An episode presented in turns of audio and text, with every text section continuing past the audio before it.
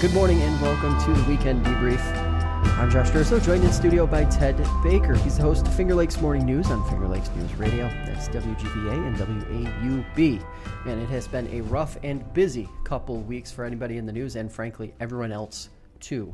Uh, Ted, welcome. We got a lot. Great to, to be about. back. Uh, I, I, love the tables you've put outside the studio for dining purposes. That's a nice touch. it is, uh, you know, this, and that's the thing that we have been constantly coming back to on this program, and pretty much everyone in New York State in the news business has been really. Um, up until maybe like the last week and a half, when the George Floyd killing and the the, the uh, unrest on that side started to really percolate and, and stay at the surface level. All it's been is how are we going to get there? How are we going to open things? How are we going to get back to business? And the jobs report that came out this morning just blew everybody uh, basically out of the water. Uh, over 2 million jobs added in May.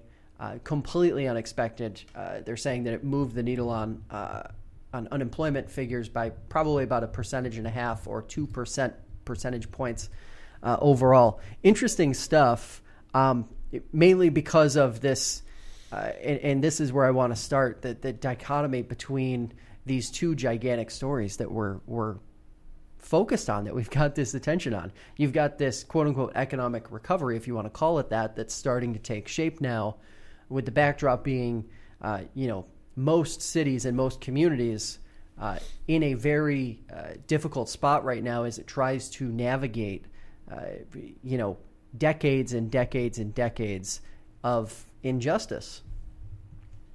So, someone made the point uh, earlier this week that we have essentially the 1918 flu pandemic, the 1930s Great Depression, and the 1968 race riots all happening in one year.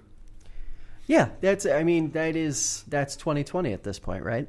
Um, so, a couple announcements quickly before we uh, get rolling here. Uh, the daily debrief is coming back on Monday. Uh, the weekend debrief, we're back to being weekly, 9:45 each Friday. Uh, beginning next week, we're also going to be getting more people involved. You're probably going to see Jackie back. You're probably going to see some other folks back in the coming weeks. So, uh, and hopefully, we'll be doing as much of it as we can in studio. We'll still be doing some remote stuff, but um, as business opens up, we too shall open up, and it won't just be for to-go orders. Um, so first things first, uh, Ted, your thoughts on what the last week and a half uh, has has been like from someone in the news business, someone who's covering uh, the protests, the rallies, obviously the the the brutal killing that wound up being the centerpiece for this this broader uh, movement that we're seeing now. Um, obviously, Thursday we saw additional charges, upgraded charges for the officers involved in his death. Um, what are your thoughts on sort of the perspective of being a news person covering this as compared to some of the other um, some of the other instances of police brutality that uh, we have covered, you know, just over the last decade? Well, it's interesting in one sense. Being in the media, it's almost it makes everything easy we, there, I mean, there's there's no lack of stories. There's a million different angles on a million different stories every day. But whether you're in the media or just a, a regular citizen on the street, there's just a sense of overwhelm. It's it's like sensory overload. Just, I mean, the COVID story was enough, and now we have the return of the racial issue. Uh, there's there seems to be a certain sense. I, I heard someone use the quote this morning that that this is the one that will do it. That that this time we aren't going to just talk about this for a few days and then let it go. That some change might be affected. I don't know if I quite am ready to believe that, but at least there's that sense. It's interesting you say that because I've that has kind of been the debate that I have been having with with people close to me over the last basically week to week and a half. It, it seems to me that we are at this tipping point. But there is still a ton of skepticism, and rightfully so, given you know the last you know 70, 80 years of history that that's you know that we have readily available.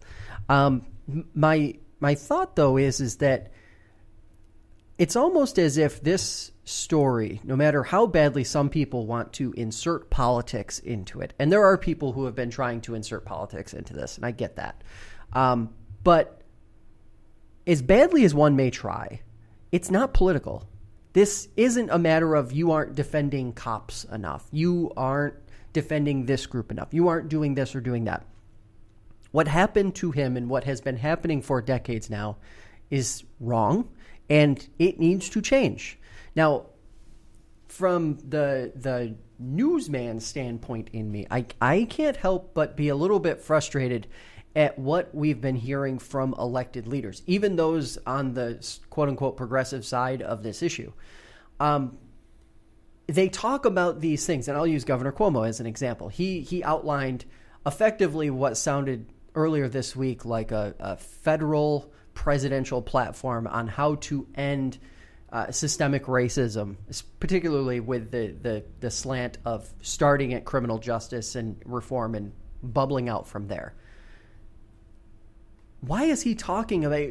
And he always talks about how New York State leads. New York State leads, one of the most progressive states in the union. Okay, so why not lead and do something at the state level that can actually affect change? Don't talk about federal policies. You've you've seen how Cuomo. You've seen how that has gone for you as you have waited for money, uh, a bailout, effectively, over the coronavirus pandemic. You're not going to affect change by pointing out all of these federal policies that will make the biggest difference in the world. Start where you can affect change. He's signed how many executive orders? Start signing some executive orders to change change the wave here. Well, that's. Uh I've made that point on our morning show a number of times is, is, that instead of criticizing what the federal government's doing, do what you can do at the state level. What really bothers me whenever we get this issue of race front and center is that most of the media coverage and most of the discussion forgets the main point that you just made. It's about the protests and their motivation and their political affiliation and who's behind them and should they be allowed to do it and should it be violent. The issue is what you just said. Black people don't have equal rights in America. They haven't for a long time. It may have gotten better, but it isn't getting better enough or fast enough, and they want to change. So, in all of this coverage I've seen, for all these days, where are the elected officials putting together commissions and starting discussions and figuring out how to change the problem? I, there was one, we brought it up this morning, Lincoln, Nebraska. Apparently, they got together and there was a community panel of citizens and police, and they reached an agreement on some changes to the way police will operate in Lincoln.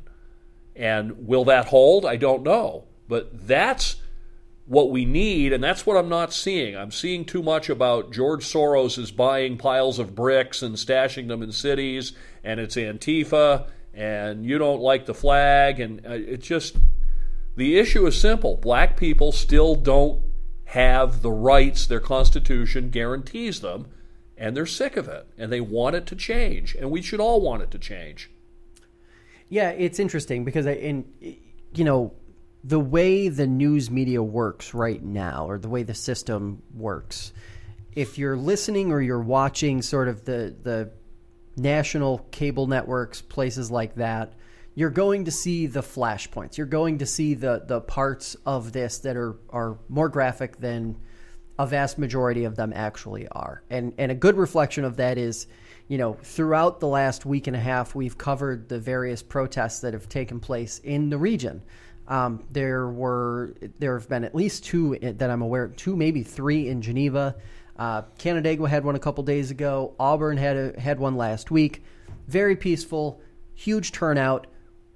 The right thing, like the thing that we want to see, the thing that will ultimately, I think, if there's going to be political change, cause the political change because numbers mean, makes a difference. And the leaders said all the right things. The political leaders, yeah. the police in those areas are all saying the right things. So if they'll follow up and do those things, then we've got some progress. I think if you watch CNN or ABC or NBC or whoever, you would get the impression that the majority of protest across the country has been violent. I don't think that's been the case. I think the vast majority of it has not been violent. And and that's the other problem that we have to overcome is the sensationalist instinct of the media. There are people who argue that there's a left bias or a right bias. The bias is toward conflict and sensationalism.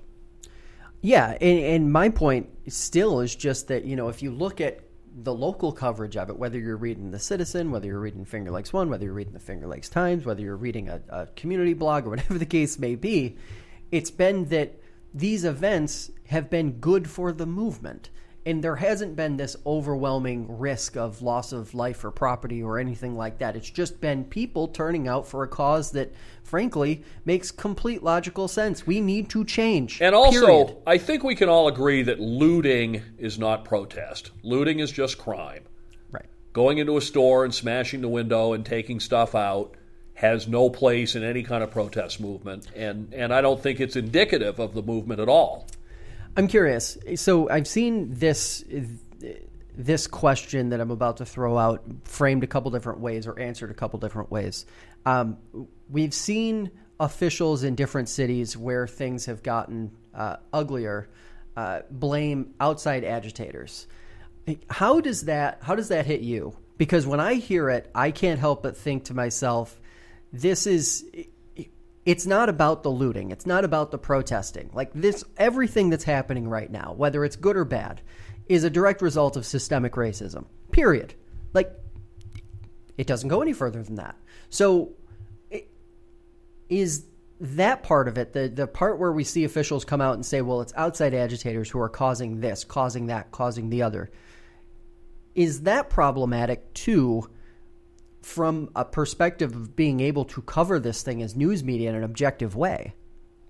I think what it is is an attempt by people who favor the status quo to keep it that way by minimizing the real grievances. Mm-hmm. When you when you show pictures of looters and say, "See, they're not really protesting racial injustice; they just want free TVs." I think it's a way to again take our eye off the ball and bring it to all these side issues. I, I, just, I mean, some of it's just insane. I mean, the idea that billionaire financier George Soros wakes up in the morning and plans how to get pallets of bricks to downtown areas in the United States so Antifa can use them to throw them at cops. I mean, really? That's what you're going with? Yeah, and it, it's interesting to me because I, I, I want to say this. I was cr- a little bit critical earlier about what Governor Cuomo outlined for a federal, you know, lineup of policies that could potentially be good uh, to change some of the things that we've seen.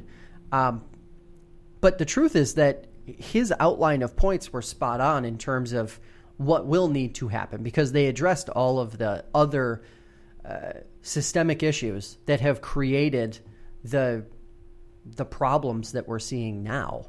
You know, they're they're economic, they're socioeconomic, they're they're educational, they're all of these things beyond just the the basic constructs of of racism in terms of police community relationship. And my other issue here is as we cover this, my concern continues to be that in smaller, more rural communities, we're going to see a slower move toward adopting what becomes the new normal. And I think that's going to be problematic for a couple different reasons, but mainly that it could create a scenario where some of those communities become, I don't want to say havens for, you know, ideology that, that isn't right or isn't just. Um, but there could be, you know, as we move forward as a as a country, I think every single community. You know, we I'll compare it to the the sort of technology lag that exists in rural parts of the Finger Lakes. Okay, so we can't afford to have that kind of lag when we start to make systemic changes in the way the communities throughout the state or throughout the country are policed. We just can't because you can't have two different you can't have multiple ways of doing it. Like it needs to be done one way and it needs to be done fairly across the board. Well, I understand what you're saying, and I, I, think it's always been kind of the way things are in our country is that progressive ideas begin in the bigger cities, and whether it's fashion or art or anything, um, LGBTQ issues. They, they tend to start in the highly populated areas and, and spread out. The, one point I want to make before we get off of the, the racial situation in policing is one of the real hopes I have for optimism is we're seeing a lot of things out of police right now that we've never seen before that I remember kneeling with protesters and and really I think acknowledging maybe for the first time that there are bad apples within the system. And I think we're finally able to have the conversation that there are bad apples within the system, but that we're not painting all of them with a bad brush. It's for years the argument has been if you criticize any cop, you're criticizing them all. I think now we're reaching a point where we can criticize the bad ones and still honor the good ones for the difficult job that they have to do. And, and we need to make that distinction.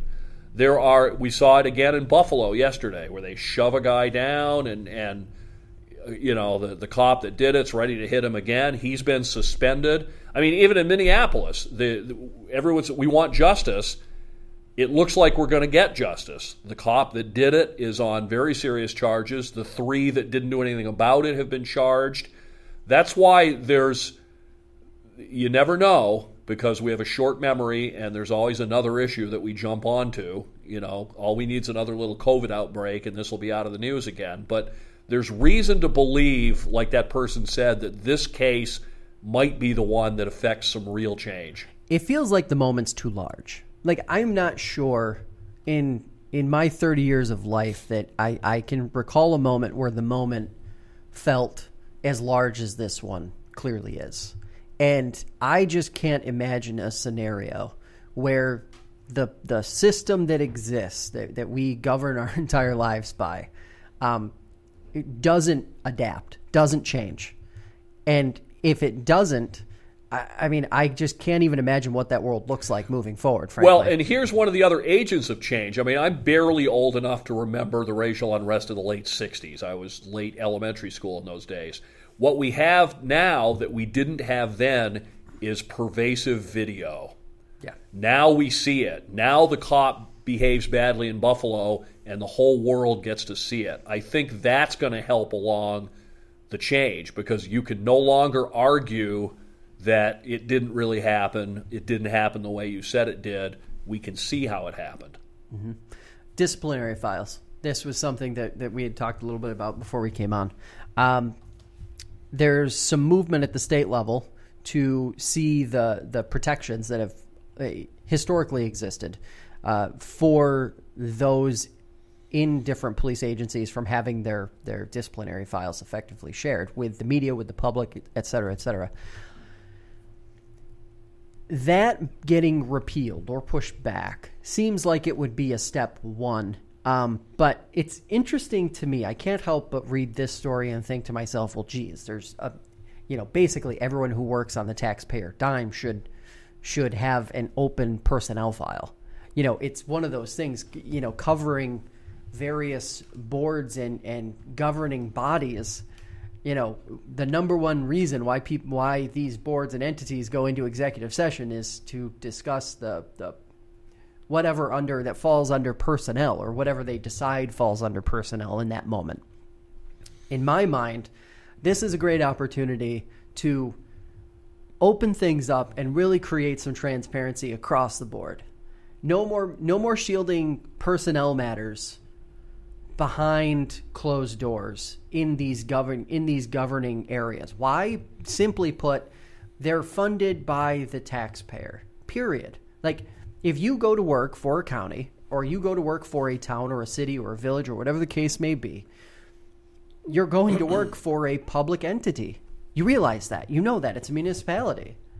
Don't expect to have your actions while there, good, bad, or indifferent, protected just because it's a job. It doesn't. So, in my mind, I would love at this point to see the whole a, a real focused effort to eliminate that shield that exists right now. I think I have maybe a minority viewpoint on this. It concerns me. I understand the point. What concerns me is that accusation, let's talk about specifically the case of police, accusation does not equal guilt. If you're working in an inner city police department for 20 years, there are going to be complaints filed against you.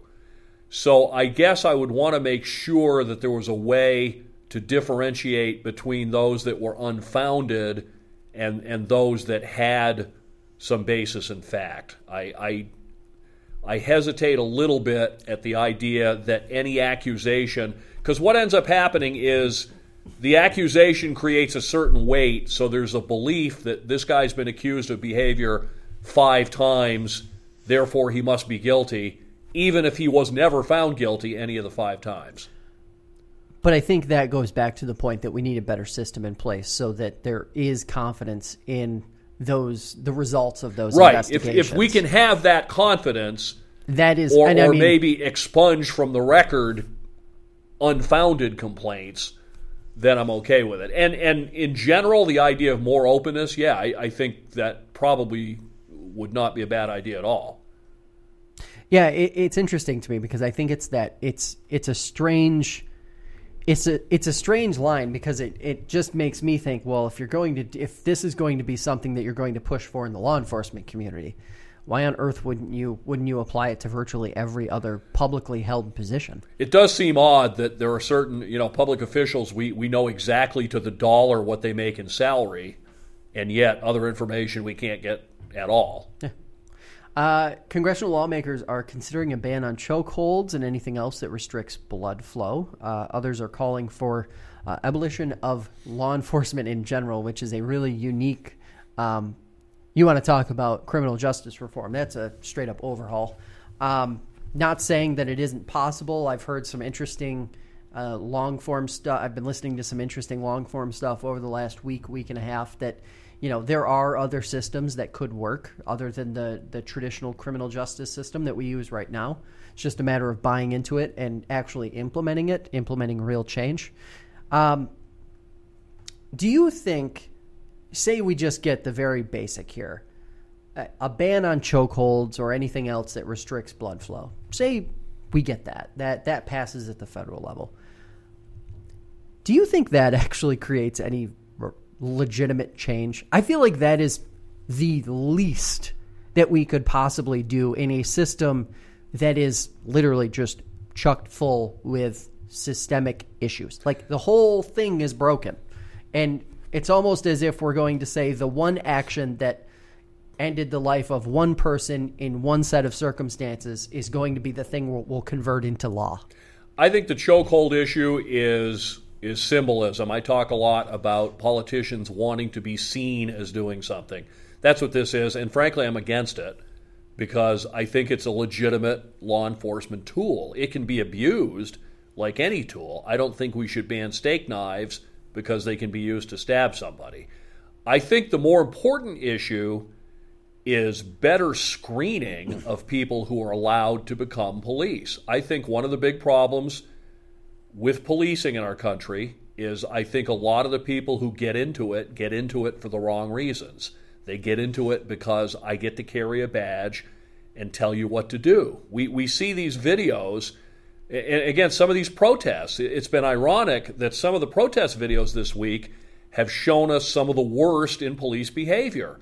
Last night in Buffalo, 75 year old guy walks up to a group of cops. There's about 20 of them there he clearly doesn't present any threat to anybody. He's not armed. He walks up, I don't know what he's saying, and one of them shoves him down. He stumbles backwards, hits his head on the concrete, and he's bleeding from the back of his head.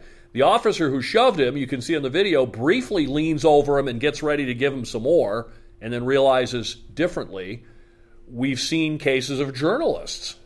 Uh, it was, it might have been Washington uh, a cop tells a journalist it's after curfew, get out of here, you can't be here. Journalist says, I'm a journalist, I'm not subject to your curfew. And the cop starts wailing on the guy. Th- there are too many police who think that they are the law, and that if I ask you to move and you don't move, that gives me the right to start hammering on you with a wooden stick. We got to get those cops out. And I made the point, one of my colleagues on my morning show is a former police officer, and I said, I'd like to see more condemnation on the part of good cops for that bad cop behavior. There's still that tendency to stick together the thin blue line and all that kind of stuff. We're seeing some of it change, but that's the real change that we need is we need the good cops to call out those bad ones. We needed the three guys standing around, you know, while the other cops got his knee on the guy's neck and say, "No, you can't do that." Yeah, it's it's interesting, and I think it goes it, again. It goes back to the point we're seeing some symbolic moves from law enforcement, but law enforcement will really need to be part of part of the discussion and part of the solution. and beyond forward. just you know the next week, that's great that you're taking a knee with people. That's great that you're issuing statements of support. Now show us. Now do it. Get those bad apples out. Get them out quickly, and get them up on charges. It just there's no excuse for a police officer to start beating the hell out of somebody because he didn't listen to your order.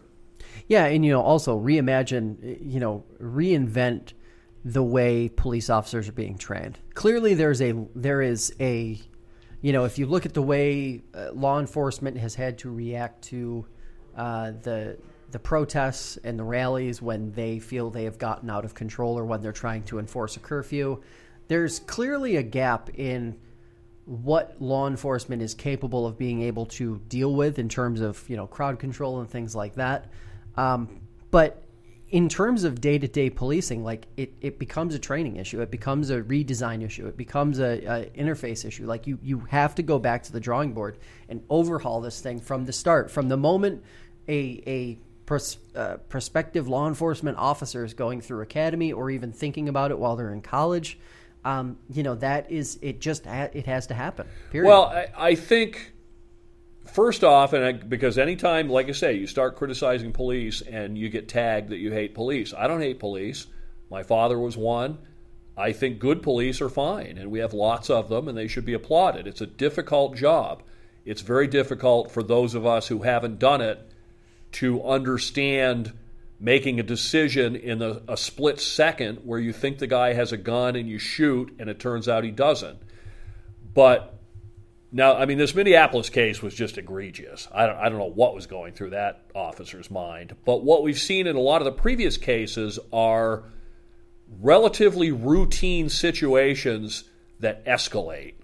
And you see the cop get emotional. He starts yelling and screaming and often contradictory orders. And the guy in the car is trying to, uh, he wants me in, he wants me out. What does he want me to do? And then the next thing you know, they're dragging somebody out and they're shooting them.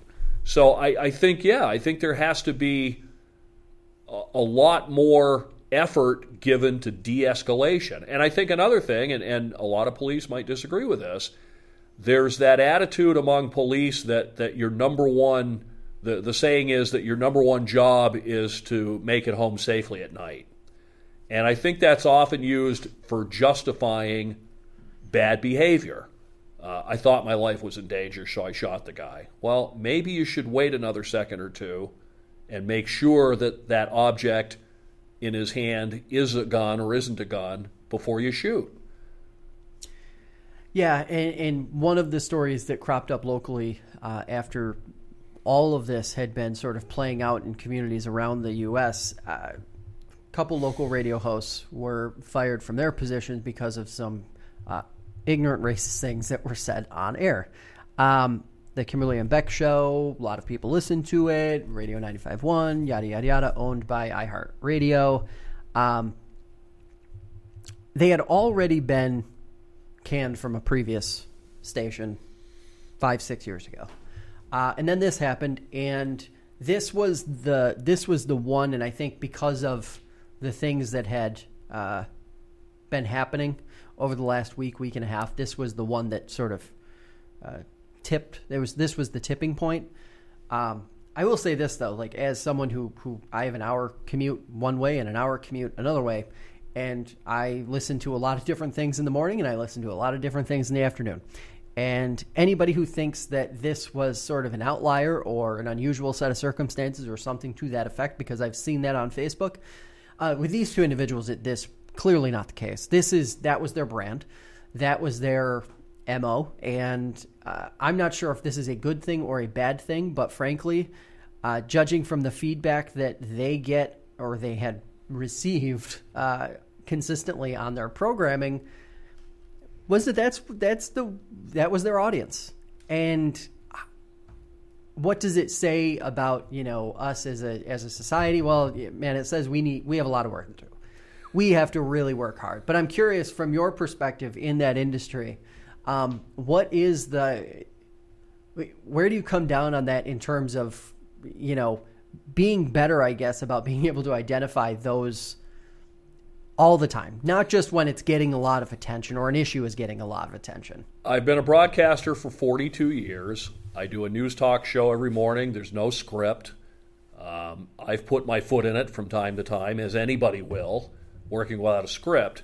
And I'm not a big fan of seeing broadcasters lose their jobs over things they say. Having said that, you got to have a brain.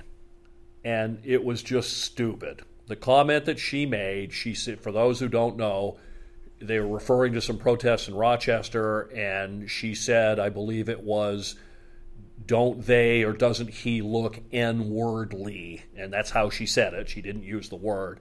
But you can't go there. That's, that's just, it's off limits. There are certain things anybody ought to know that are off limits. That was just dumb.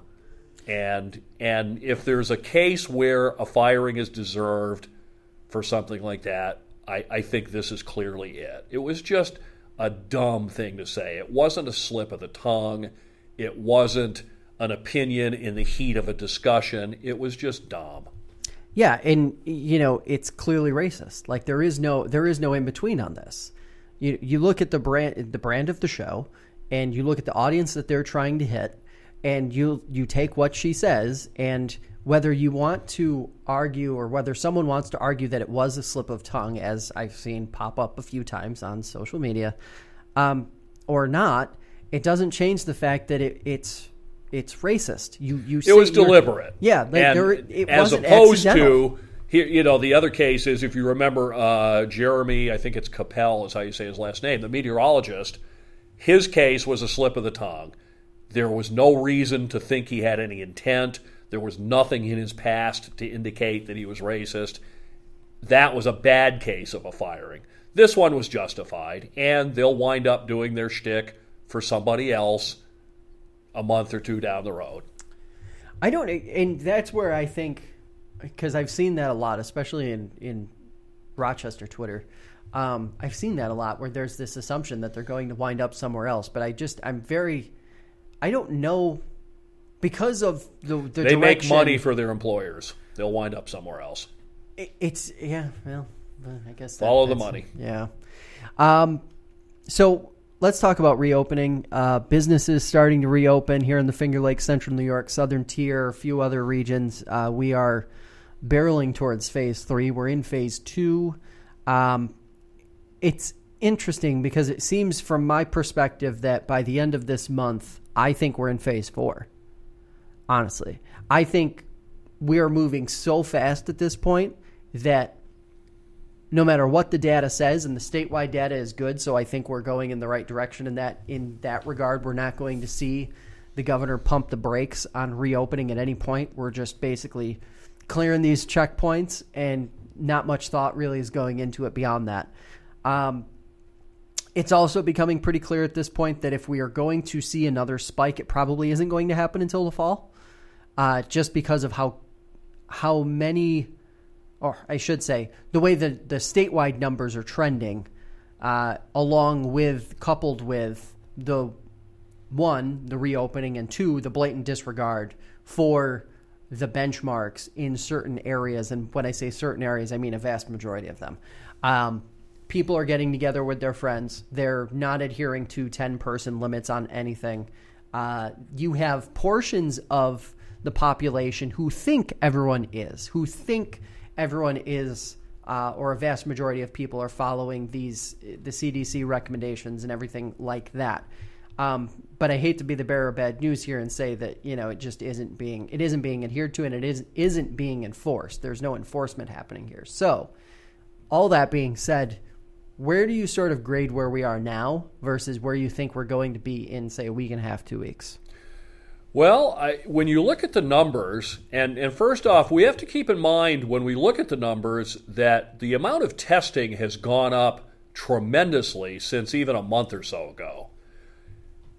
The numbers in a state of 19.5 million people, when 50 of something happened yesterday, in this case, COVID deaths, I mean, that's essentially zero. I don't minimize anybody's death, but I, I mean, so 50 people died of COVID.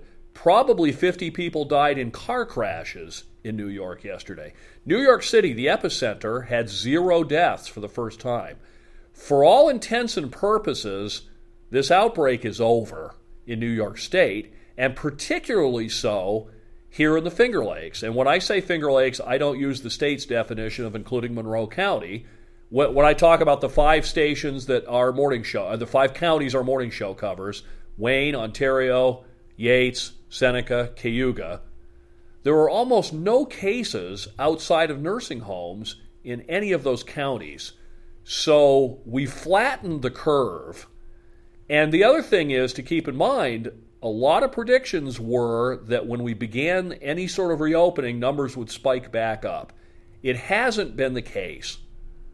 So it seems to me logic dictates at a certain point we understand that this thing is mostly over.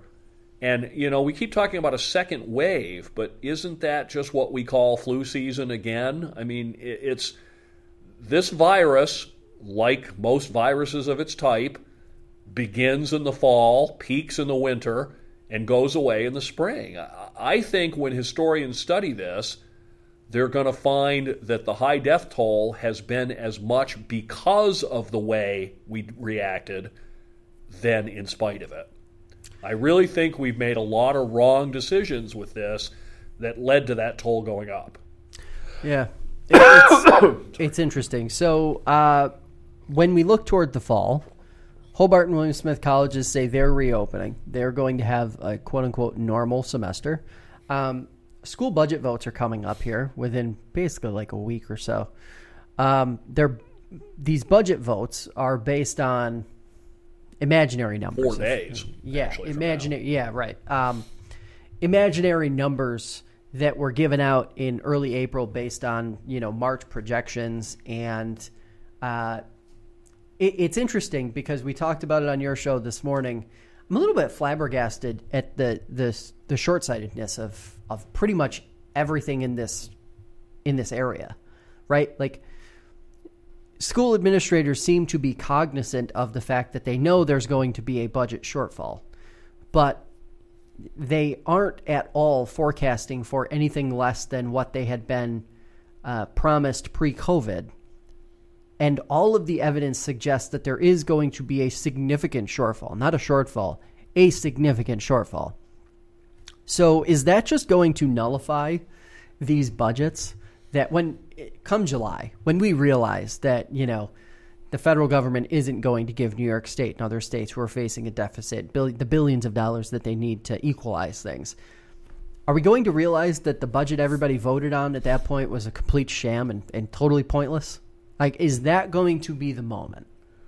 I I hope we don't have to wait that long to recognize it. I recognize it now. I mean, it's, it, we, so what does that mean? Like, does that mean we everyone means, should vote no on their school I don't, budget? Well, and see, here's the problem. We always talk about uh, how this whole COVID outbreak has laid bare all these problems with society and and or questions, and one is education and the way our school budget process is set up, and by design is that if you vote down a budget, you're left with a contingency budget that is so bad for education and so bare bones that no one dares vote down school budgets. That's why school budgets pass at a, a 98 or 99% rate because the alternative is so bad the entire system is biased in favor of voting yes.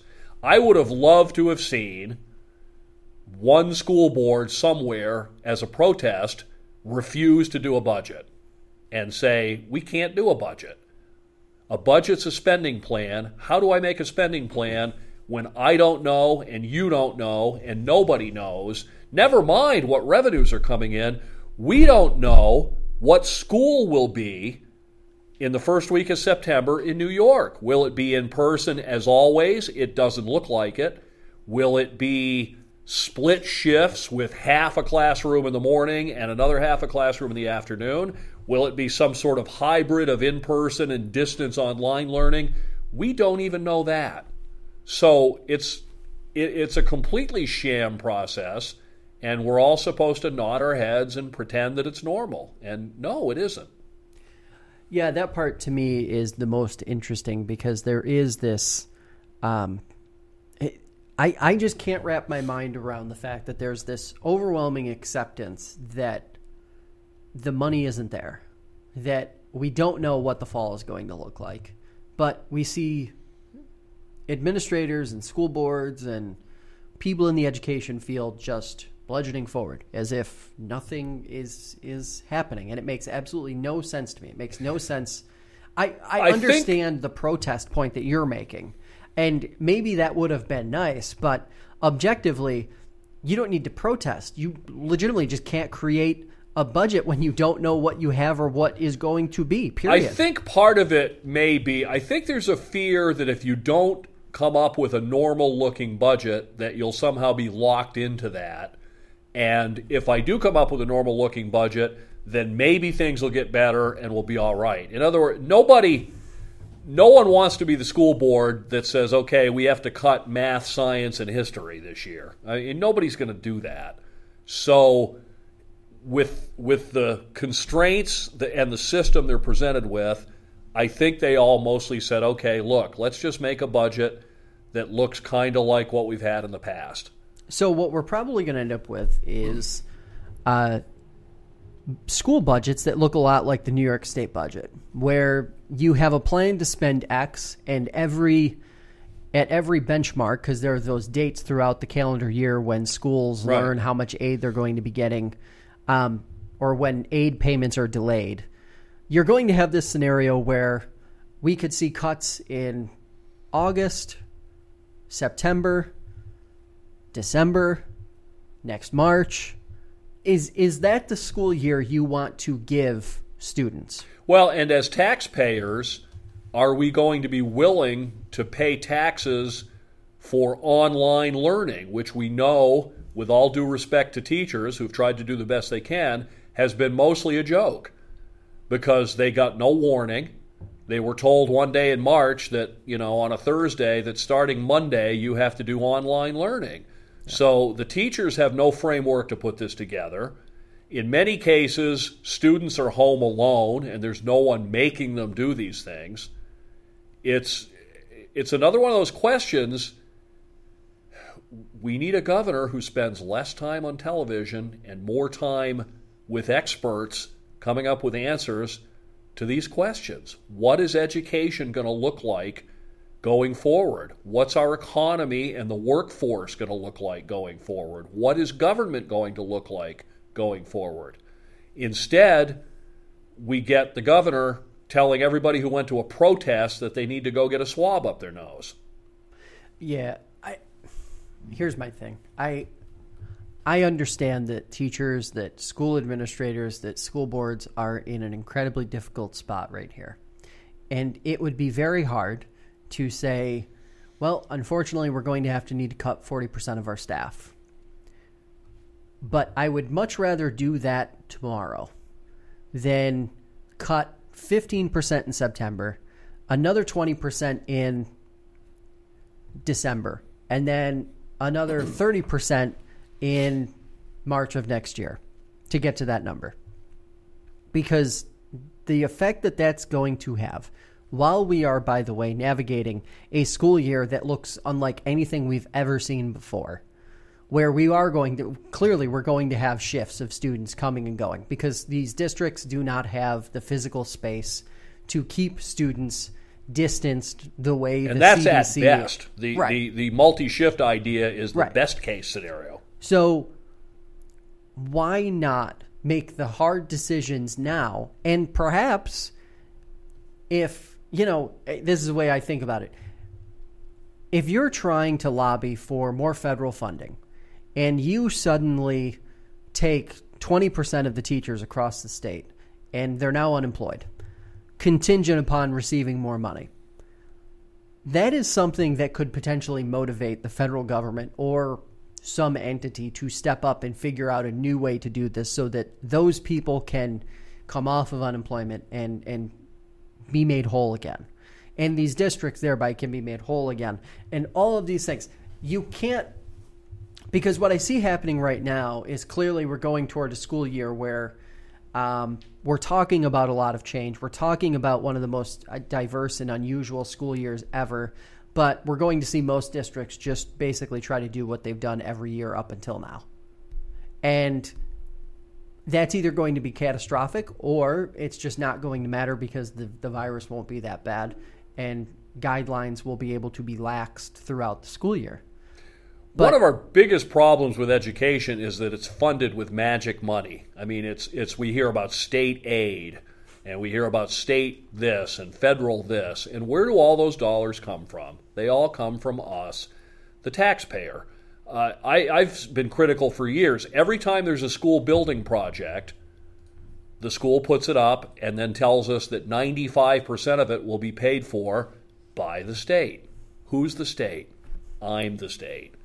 We pay for it either way. So let's that would be a great place to start is let's get rid of most of the state aid and let's let those dollars stay in the local communities and let the local school boards decide and let taxpayers decide. Cuz we have this giant disconnect we want everything and we don't want to pay for any of it. And we have a system that kind of encourages that belief. Hey, we're going to build a brand new wing on the school. It's $10 million, but the state's paying for almost all of it. Yep. Okay, that's great. Um, who's the state? It's me, it's you, it's taxpayers.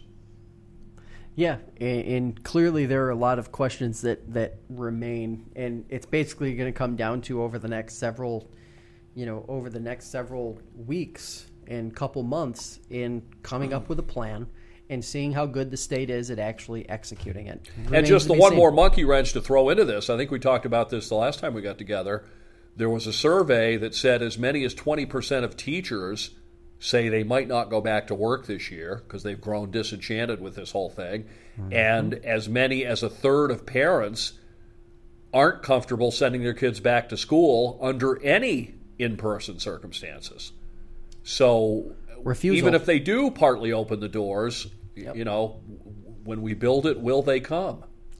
We will see. And where can folks listen to you Monday through Friday?